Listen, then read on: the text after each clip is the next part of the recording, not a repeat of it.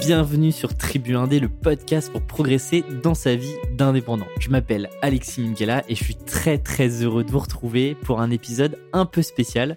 Début janvier, j'ai publié mon premier livre, Freelance, l'aventure dont vous êtes le héros, qui est d'ailleurs disponible partout en France et sur toutes les plateformes de distribution. Et pour l'occasion, j'ai eu envie de laisser le micro à 20 anciens invités du podcast. Et pour les guider, je leur ai posé une seule et même question. Si vous deviez donner un seul conseil intemporel à un indépendant, qu'il soit au début de son aventure ou déjà bien avancé, quel serait ce conseil? Et j'avoue avoir pris un plaisir fou à écouter ces vocaux qui sont d'une richesse dingue, avec en plus des points de vue et des approches super différentes entre les invités. Vous allez l'entendre, je leur ai volontairement demandé de rentrer directement dans le vif du sujet. Alors en description de l'épisode et puis sur le site tribuindé.com, vous retrouverez l'ensemble des invités avec leur site et leur Instagram. N'hésitez pas à les contacter et puis à découvrir aussi ce qu'ils font. Encore une fois, merci à eux d'avoir joué le jeu. Je suis vraiment hyper content de cet épisode-là. N'hésitez pas aussi à me dire ce que vous avez pensé de ce format-là et si je le réplique dans le futur. Quant à moi, je vous souhaite une très bonne écoute.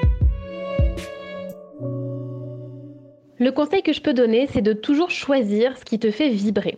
Au départ, quand on choisit d'être freelance, c'est généralement pour la liberté et pour aussi faire ce qu'on aime.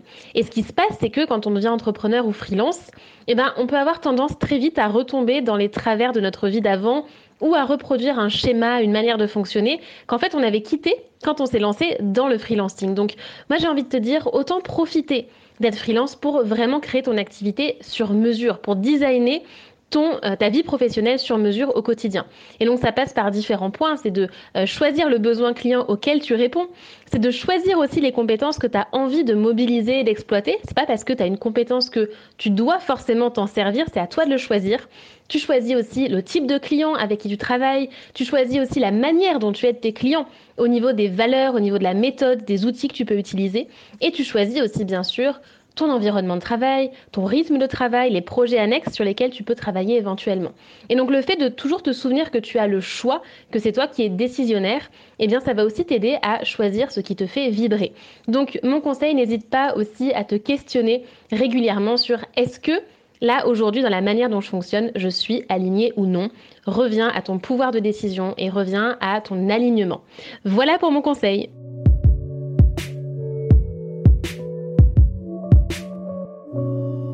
Votre vrai travail n'a absolument rien à voir avec ce que vous désirez faire.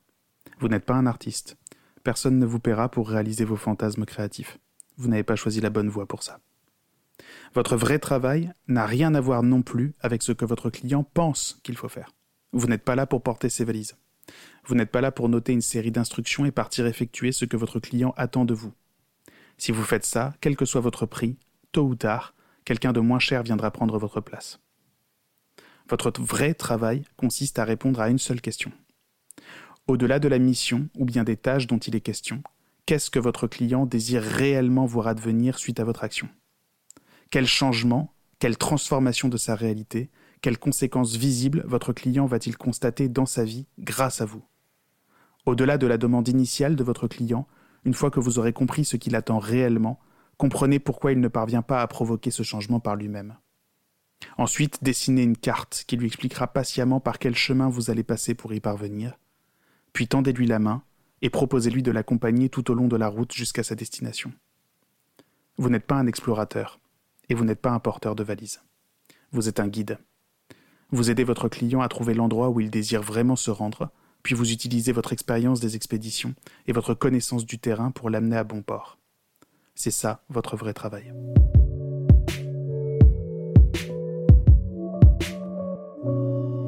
Alors mon conseil pour les freelances serait le suivant. Amusez-vous et ne vous prenez pas trop au sérieux. Pas très professionnel tout ça, vous allez me dire. Ok, quand on est pro, on a envie de bien faire, de prouver qu'on peut compter sur nous, qu'on a de la valeur, etc. Le truc, c'est que en tant que freelance, faire avancer ses projets, si vous l'avez pas encore remarqué, c'est pas toujours très simple. Tout prend du temps, c'est comme ça, alors autant se faire une idée et s'éclater en cours de route. Tout n'est pas une question de vie ou de mort et tout n'est pas d'une importance capitale. Dites-vous que rien ne se perd, se transforme. Gardez ce qui vous tient à cœur avec légèreté, ne serrez pas vos mains trop fort et gardez-les ouverts pour vous ouvrir aux éventuelles surprises en cours de route. Qui sait, peut-être que ce que vous trouverez en chemin sera peut-être meilleur que votre idée de départ.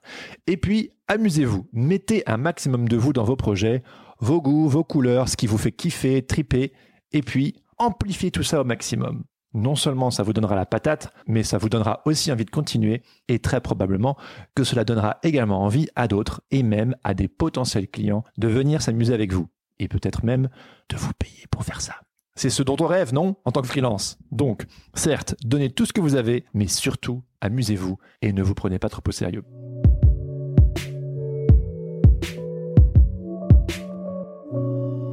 Le conseil intemporel que j'aimerais partager avec les freelances, c'est de se lancer en fait, le plus tôt possible, sans se sentir forcément prêt ou se dire qu'on est assez bon pour le faire, ne pas avoir le syndrome de l'imposteur, juste foncer. Parce que tu seras forcément gagnant pour plusieurs raisons simples. Euh, bah, un, ça se trouve, ça va fonctionner, tu vas cartonner et tu vas vivre d'un métier qui te fait rêver et dans un lifestyle que tu auras choisi. Et la deuxième chose très simple, c'est que même si ça ne fonctionne pas, le fait d'être freelance, ça va te pousser dans tes retranchements, ça va te pousser à compléter des compétences, à devenir meilleur bah, de toute façon pour te démarquer de la concurrence, trouver des clients. Et que si tu reviens dans du salariat, eh ben, tu reviendras forcément plus fort et meilleur. Et ça, forcément, ça se valorisera euh, au sein de la société et dans le type de job euh, auquel tu peux postuler. Donc, lancez-vous, lancez-vous, lancez-vous. Il n'y a que du positif à en retirer, surtout si on est dans une bonne démarche, surtout si on est dans l'action. Foncez. Et 2021, c'est euh, l'année du digital comme jamais. Donc, c'est le moment de se lancer.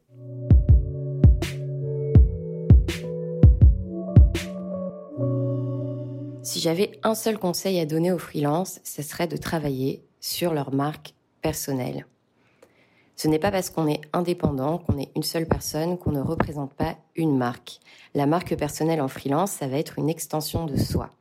Et pourquoi construire une marque personnelle? Eh bien tout simplement pour sortir du lot, pour pouvoir être reconnu dans notre expertise et pour pouvoir, au bout de quelques temps, euh, s'extirper des logiques de comparaison, des logiques concurrentielles et devenir un freelance euh, qui, qui sera choisi et qui ne sera pas comparé aux autres. Alors concrètement, la marque personnelle, qu'est-ce que c'est? C'est tout ce qu'on va dire de vous quand vous ne serez pas dans la pièce. C'est tout ce qu'on va partager sur vous euh, en dehors de, des échanges que vous pourriez avoir avec quelqu'un.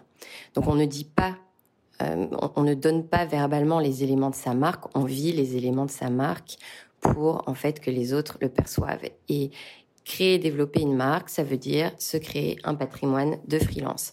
Partager du contenu, être présent dans le contenu d'autres personnes comme des podcasts ou des blogs. Ça veut dire aussi qu'on va faire rayonner sa marque sur les différents réseaux sociaux. Donc en fait, pour développer une marque personnelle, il faut sortir de la logique de production pure de services et commencer à penser comme un entrepreneur qui bâtit un patrimoine en ligne.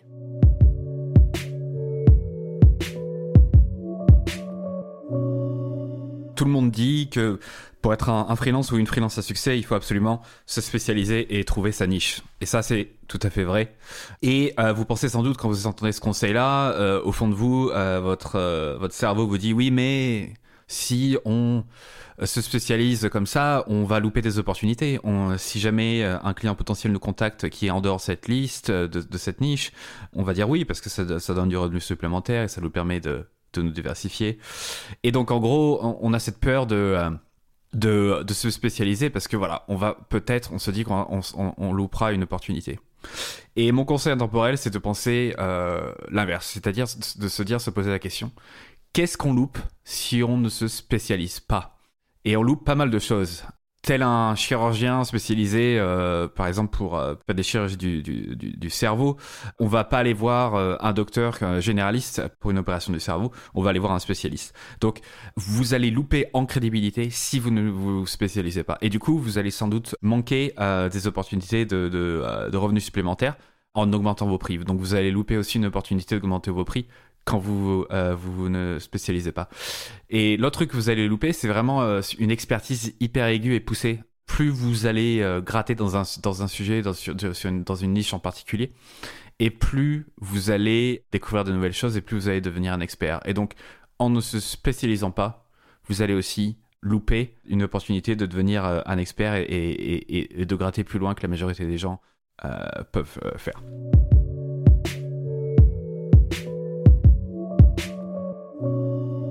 Je suis persuadé qu'il y a autant de bonnes méthodes euh, de travail qu'il y a de, freelance en fait. Parce que quand on est free, la frontière entre euh, le perso et le pro, devient tellement fine que euh, qu'en fait c'est hyper important de savoir s'écouter et de se faire confiance euh, parce qu'en fait on n'est plus juste un employé. En fait on est aussi défini par ce qu'on fait du coup. Donc c'est hyper important de de s'écouter et, je pense que c'est notamment parce que quand on est freelance on intègre tellement plus de nous dans notre travail que quand on est que quand on est salarié donc ça c'est peut-être une des clés ouais. et donc en fait le découlant de ça le seul conseil que je pourrais donner aux, aux freelances rejoindre nos rangs c'est euh, en fait d'ailleurs c'est quelque chose que j'aurais aimé qu'on me dise quand j'ai commencé quand j'ai plongé dans le grand bain. C'est euh, c'est qu'en fait on cherche toujours à tout optimiser et, euh, et c'est parfois au détriment de, de, de, ce que vous faites le mieux. Et ce que vous faites le mieux en fait théoriquement c'est votre job. Et en fait vous aurez tout le temps d'optimiser vos méthodes de travail de les rendre plus intelligentes et, et d'optimiser vos process en fait dans le futur et en gros ce qui compte selon moi au début de votre carrière de free c'est de produire produire pour se faire connaître c'est de produire pour construire votre réseau et votre réputation. Et en fait, par-dessus tout, ce qui est vraiment important, ce qui compte selon moi, c'est euh, quand on se lance, c'est de se focaliser sur ce qu'on fait bien, euh, plus que sur comment on le fait. Euh, Est-ce qu'en fait, vous aurez tout le loisir d'optimiser vos processus euh, avec l'expérience?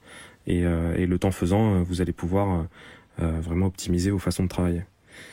Il y a une, analogie toute bête, hein, c'est qu'en fait, on n'apprend pas à conduire dans une Formule 1 et je pense qu'il y a une raison pour ça. Et pour les vieux briscards du free je voulais juste vous dire de pas oublier euh, pourquoi on s'est lancé dans l'aventure. Je pense que la plupart d'entre nous, on s'est lancé pour atteindre un niveau de liberté dans, la gestion de notre temps. Je pense que c'est ce qui nous lie tous dans cette aventure. Et je pense que je suis premier à l'oublier, donc je, je, me dis que je suis pas le seul, hein. je dois pas être le seul dans ce cas-là. Et, euh, et, en fait, euh, on s'est tous lancés pour être free, euh, euh, en étant free, pour ne plus être en fait sous le joug de cette espèce de calendrier tyran. Et, et c'est à nous de garder ça en tête et de ne surtout pas retomber dans ce qu'on a fui en fait. Et euh, donc le, conseil que je donnerais à, mes confrères, c'est ne soyons pas des tyrans pour nous-mêmes. Et, euh, et tout ira mieux.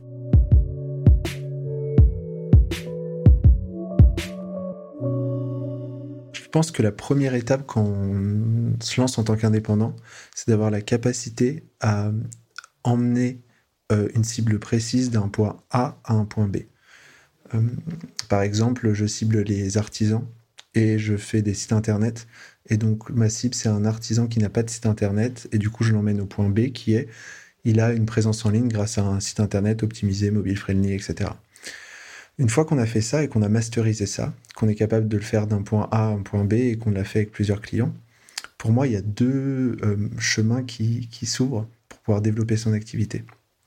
Soit on reste du point A au point B, euh, mais par contre, on va améliorer l'expérience, on va augmenter nos prix, euh, on va euh, mettre en place une méthode, on va faire gagner du temps. Et du coup, on passe notre temps à emmener des gens d'un point A à un point B avec une expérience qui est optimisée, qui est encore plus belle et encore meilleure. Ou alors, vous travaillez avec très peu de clients, mais en fait, vous ne vous arrêtez pas au point B, vous allez ensuite au point C, au point D, au point E, c'est-à-dire que vous allez apporter de la valeur à, vos, à vos clients. Vous allez comprendre avant eux où est-ce qu'ils vont avoir, de quoi est-ce qu'ils vont avoir besoin pour développer leur activité. Et du coup, vous allez leur apporter. C'est-à-dire que vous n'allez pas passer du temps à masteriser forcément euh, à fond exactement euh, comment faire pour passer d'un point A à un point B. Par contre, et, et d'aller chercher des clients. Par contre, vous allez passer du temps à vous former, à aller chercher des nouvelles méthodes, à aller chercher des nouvelles connaissances, des nouvelles compétences pour pouvoir continuer à accompagner ce client. Ce qui fait que vous allez avoir une, une rétention qui va être excellente et vous allez toujours travailler avec les mêmes projets. Donc euh, il y a la première voie qui est plus sécurisante, mais qui peut être un peu ennuyante. Et il y a la deuxième voie qui peut être plus stimulante, mais qui peut être parfois un peu déstabilisante. Euh, je pense que les deux voies sont intéressantes. Il y a sûrement un entre-deux euh, qui se fait très bien. Moi, personnellement, j'ai choisi la deuxième. J'ai des amis qui ont choisi la première. Le plus important, c'est juste d'être à l'aise dans ses baskets quand on se le matin.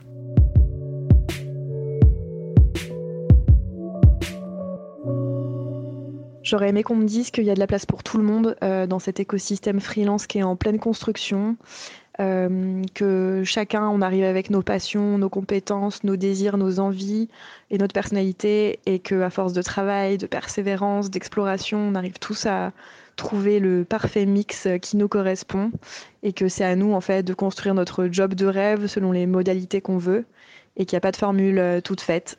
Euh, voilà, il y a de la place pour tout le monde.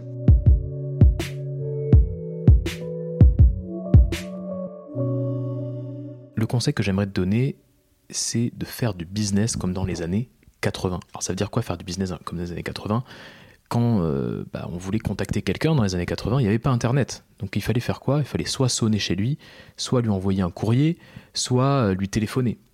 Et n'oublie pas qu'aujourd'hui, on est rentré dans l'ère de la confiance. C'est-à-dire qu'on a tous un gros radar à bullshit et on cherche le vrai, on cherche l'ordinaire, on cherche le proche de nous. Et en fait, tes clients, ils sont pareils. Et donc si tu avais une seule stratégie à mettre en place pour te différencier, ça serait de te demander mais qu'est-ce que j'aurais fait si j'avais pas accès à Internet? Qu'est-ce que j'aurais fait si, bah, en fait, on était dans les années 80 eh ben, Probablement que tu aurais envoyé euh, un colis par la poste à ton client, un livre par exemple. Peut-être que tu aurais pris ton téléphone, tu lui aurais téléphoné de manière un peu voilà, par surprise. Peut-être que, voilà, au lieu de t'envoyer un message un peu froid, tu lui aurais proposé de prendre un café. Donc réfléchis à ça. Qu'est-ce que tu aurais fait si tu n'avais pas accès à Internet comment, bah, comment te différencier de la masse? Fais du business comme dans les années 80.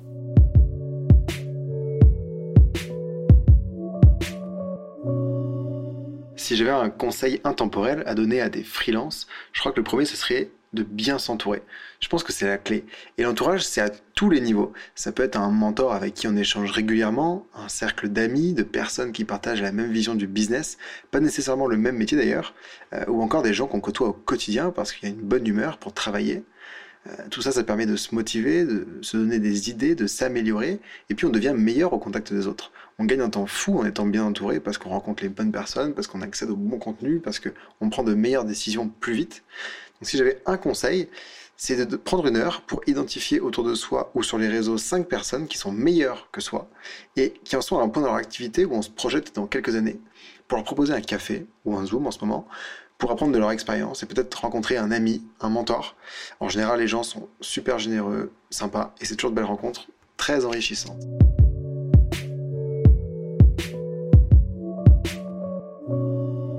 Moi, j'ai envie de te dire que il faut que tu te souviennes que c'est toi, le ou la capitaine du navire. T'es aux manettes de ton propre bateau en étant freelance. Tu es l'unique personne qui pourra définir ton cap, ton rythme de croisière, les couleurs de ta cabine. Bon, je pense que tu vois, la métaphore. Et même si euh, tu dois faire une escale parce que, je sais pas, il y a des creux de 3 mètres de long ou parce que bah, tu as besoin de souffler un coup, tu peux le faire. Tu peux t'arrêter dans un port, tu peux t'arrêter un coup pour opérer un ravitaillement ou pour faire le point et euh, retaper la coque. C'est toi l'unique personne et personne d'autre.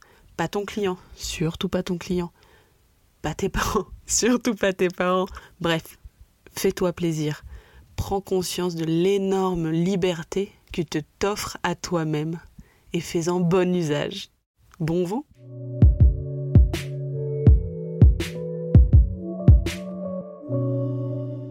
Salut Alexis, alors tu me demandais de donner un conseil intemporel aux freelances, qu'ils soient débutants ou avancés. Eh bien mon conseil, c'est de se constituer un réseau, parce que quel que soit le moment où vous allez écouter ce que je suis en train de raconter, eh bien vous aurez besoin d'un réseau pour développer votre activité. Euh, ce sera toujours possible de constituer son réseau. Là, actuellement, on le constitue beaucoup euh, via justement les médias sociaux comme LinkedIn, comme Instagram, euh, ou même les podcasts, par exemple.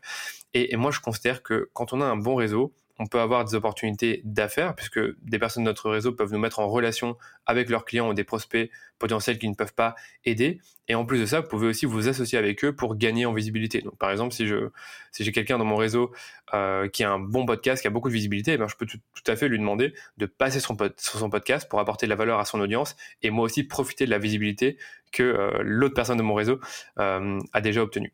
Donc ça, c'est la première chose par rapport au réseau. Et je considère que si on n'a pas de réseau, malheureusement, bah, on est seul et on n'enclenche pas forcément la machine de bouche à oreille virtuelle. C'est ce que je vous disais, c'est que si vous n'avez pas de réseau, malheureusement, on ne peut pas vous recommander ailleurs et vous ne pouvez pas non plus apparaître sur des podcasts ou euh, faire des articles invités ou d'autres collaborations qui peuvent vous permettre d'avoir plus de visibilité. Moi, en tout cas, j'attribue plus ou moins 30% des revenus de mon activité aux recommandations que je vais recevoir, à la fois de la part des lecteurs de mon blog, parce que oui, quand j'écris un article de blog, ça va peut-être générer des conversions directes, mais également des conversions indirectes, donc de la part des personnes qui lisent mon blog, qui ne sont pas forcément mes clients potentiels, mais qui peuvent en parler à leurs amis ou leurs collègues.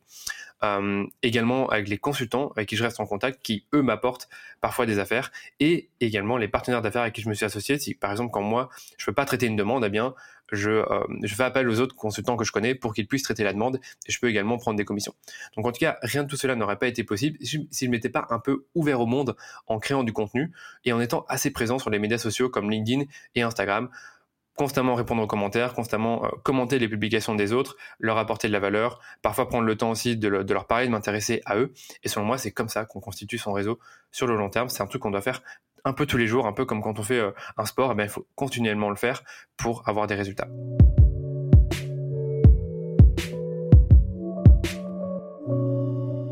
Le conseil que je donnerais à des freelances débutants et même un peu plus expérimentés, ce serait le suivant.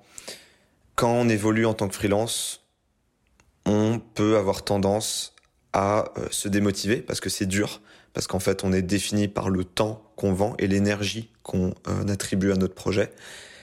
Et la seule manière de réussir et même de persister dans ce mode de vie, dans ce, dans ce business-là, c'est de réussir à volontairement se mettre en zone d'inconfort, à se mettre dans une zone où notre client a le sentiment qu'on va essayer de bouger les lignes pour lui.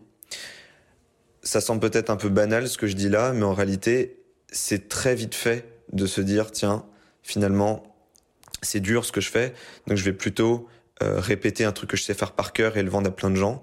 Je pense que ça, c'est une erreur parce que euh, bah, on reste euh, des humains, notre vie personnelle et professionnelle se mélange énormément quand on est freelance. Donc tout le but, c'est justement de pas tenter de rationaliser ça. Il faut être prêt à ne pas compter ses heures, mais il faut surtout être prêt à penser intelligemment, à penser à la place de votre client pour savoir ce qu'il lui faut et ne surtout pas lui donner ce dont il a envie de voir. Et ça, c'est super important et c'est le seul moyen de perdurer dans ce job.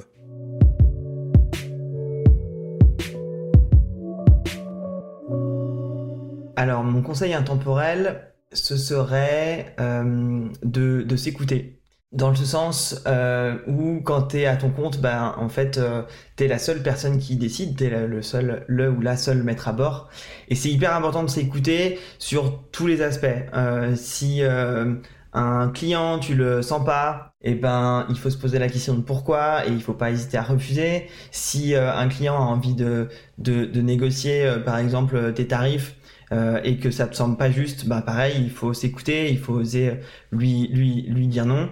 Et puis il faut aussi s'écouter dans euh, bah, si à d'un moment euh, t'en as marre de faire quelque chose, euh, si tu t'éclates plus autant qu'avant, ou si tu te sens fatigué, ou si t'as envie de tester de nouvelles choses, bah franchement, franchement fais-le quoi. faut pas oublier que bah en fait t'es à ton compte, t'es la seule personne qui est en charge de, de ton avenir, de ton bonheur, de, de ta façon de travailler, et donc bah c'est aussi finalement pas mal de responsabilité de s'assurer que tu fais bien ce, que, ce, qui, qui, te correspond le plus et ce qui t'amuse le plus. Ce serait quand même dommage de se créer ou de se recréer une prison euh, alors que être freelance, c'est aussi et surtout être libre, quoi.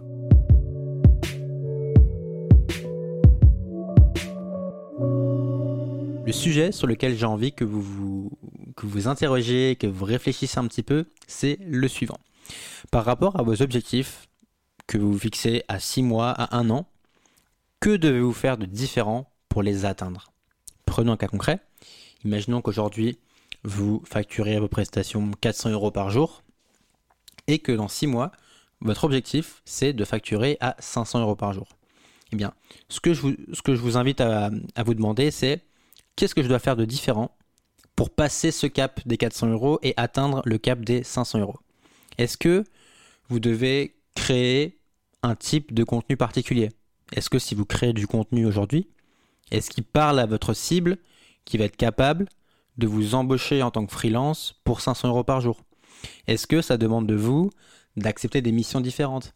Est-ce que ça demande de vous de trouver des clients différents? En tout cas, c'est vraiment le message que j'ai envie de vous faire passer, c'est vous êtes à un point A et vous souhaitez aller à un point B, demandez-vous qu'est-ce qui fait le pont entre ces deux points? Qu'est-ce qui va vous permettre d'atteindre le point B et de vous rendre crédible aux yeux des personnes qui vont pouvoir euh, vous aider à atteindre ce point B. Si le point B, c'est trouver des clients qui vous paye 500 euros par jour, eh bien, demandez-vous comment est-ce que je fais pour attirer ces clients-là et comment est-ce que je fais pour me rendre crédible à leurs yeux. Comment est-ce que je fais pour qu'ils aient envie de travailler avec moi?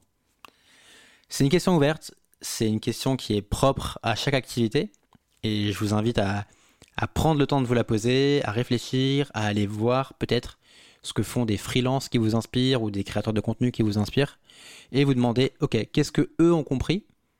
Qu'est-ce que je peux prendre d'eux? De quoi comment est-ce que je peux m'inspirer pour l'utiliser euh, dans mon activité et atteindre mon objectif arriver à mon point B?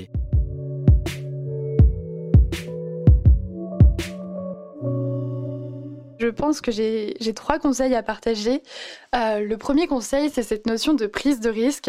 Je pense que déjà, si vous êtes devenu indépendant, vous avez sauté le pas, donc vous avez pris ce risque. Mais, euh, mais ça me semble vraiment important en fait de ne jamais cesser de prendre de nouveaux risques, parce que même si ces risques, ils peuvent faire peur sur papier, ils peuvent vraiment effrayer, ils peuvent, enfin, ils peuvent être angoissants parce que c'est l'inconnu. On ne sait pas vraiment où on va, on ne sait pas si la décision elle est bonne, etc. Ça, ça nous met en position d'insécurité. En vrai, il y a toujours une notion de richesse euh, derrière cette prise de risque, euh, une notion aussi d'apprentissage et, euh, et d'ouverture à de nouvelles opportunités. Et donc, donc c'est vraiment à travers les prises de risque que je trouve il y a, y a, toute une richesse à découvrir. Donc, donc voilà, ne jamais cesser de prendre de, prendre de nouveaux risques. Ensuite, le deuxième conseil, et j'ai eu du mal vraiment à l'appliquer au tout début, euh, même encore aujourd'hui, c'est en chemin.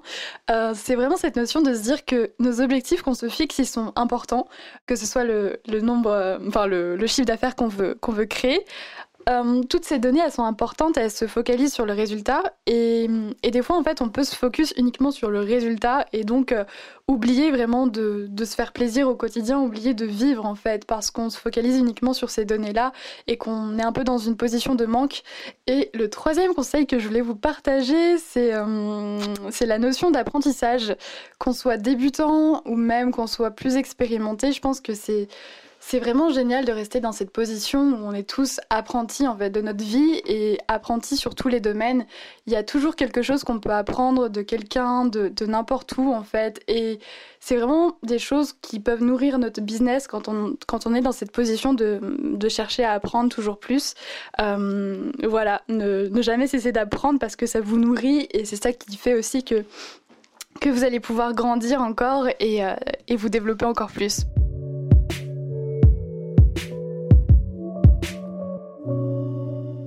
De mon côté, je vais tricher un tout petit peu et je ne vais pas partager un conseil intemporel, mais plutôt une question intemporelle. Déjà, pourquoi je fais ça? Je fais ça parce que je considère que les conseils sont conditionnels et dépendent donc de, de ta situation, alors que les questions t'invitent à aller chercher le savoir en toi. Et je suis convaincu qu'on a tous quelque part en nous le savoir nécessaire et disponible pour répondre aux enjeux qui, qui nous font face sur la route. Et du coup, la question que je vais te poser, c'est la suivante. Quelle est l'action qui te fait à la fois un peu peur et où en même temps tu sais ou tu sens que ça t'aidera à passer au prochain palier de ton activité et de ta vie d'indépendant? Identifie cette action découpe-la si nécessaire et priorise-la dans ton calendrier, dans les prochaines choses que tu vas faire. Je te la repose cette question. Quelle est l'action qui te fait un peu peur et où en même temps tu sens que ça peut t'aider à passer un cap dans ton activité? Écris cette question en grand dans un carnet, pose-la toi de manière récurrente à chaque fois que tu te sentiras bloqué. Ça va t'aider à avancer.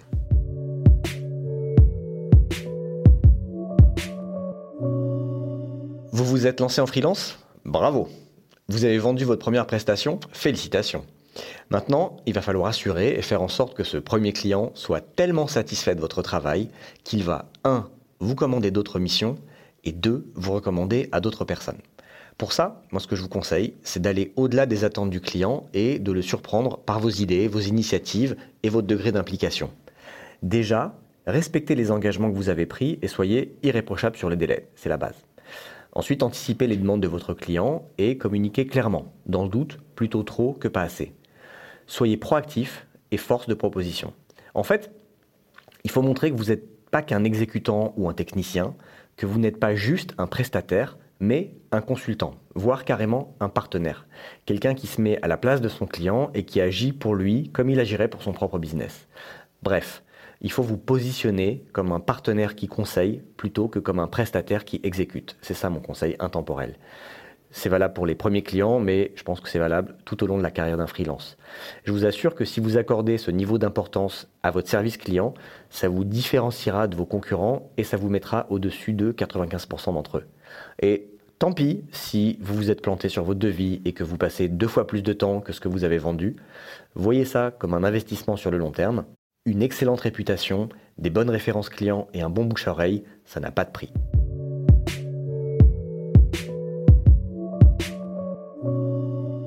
Si je devais vous donner un seul conseil, ce serait le suivant. Mettez-vous à la place de vos clients. Ok, je sais, ça a l'air super cliché dit comme ça, mais donnez-moi juste une minute.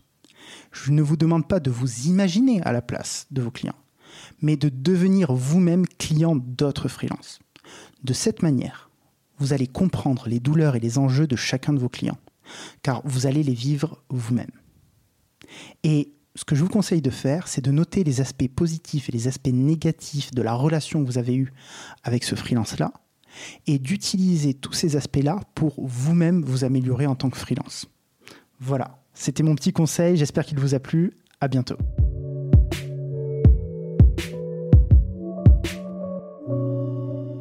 Si j'avais un conseil intemporel à donner aux freelances, je pense que ce que je recommanderais, ce serait de savoir et de réapprendre à s'écouter et de savoir dire non. En tant qu'indépendant, on a souvent des contraintes de, chiffre d'affaires, de revenus, on a besoin de facturer. Et parfois, pour pouvoir répondre à ce besoin immédiat et, et assez court-termiste de facturer tout simplement, on va dire oui à des missions qui ne nous plaisent pas ou à des clients avec lesquels on n'a pas forcément un bon feeling. Et je pense que sur le moyen et sur le long terme, c'est une erreur, parce que quand on fait des choses qu'on n'a pas envie de faire, on est moins performant, on est peut-être moins appliqué, on est potentiellement plus tendu, et on en souffre, que ce soit professionnellement ou psychologiquement, puisqu'on a un confort mental qui est amoindri, et la qualité de la mission n'est pas forcément au rendez-vous. C'est quelque chose qui m'est arrivé plusieurs fois. J'ai regretté d'avoir dit oui à certains clients, à certaines missions, et je pense qu'on est tellement dans des préoccupations court-termistes qu'on a tendance à oublier que sur le moyen et le long terme, dire oui à tout peut être extrêmement néfaste et peut nuire à notre réputation et à la qualité de nos rendus. Alors n'hésitez pas à dire non, écoutez-vous, sachez faire la part des choses entre une mission qui vous plaît et qui vous correspond et quelque chose qui n'est pas fait pour vous. Je vous promets que ça ne peut que vous réussir.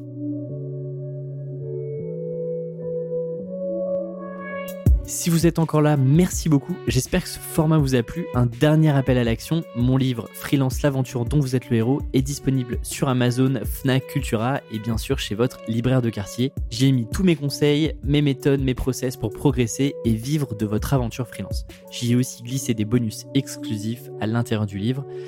Ah, et si vous pouviez noter le podcast sur Apple Podcast ou iTunes, ça m'aide beaucoup à faire connaître le podcast. Merci. C'est tout pour aujourd'hui, je vous retrouve très vite pour un nouvel épisode.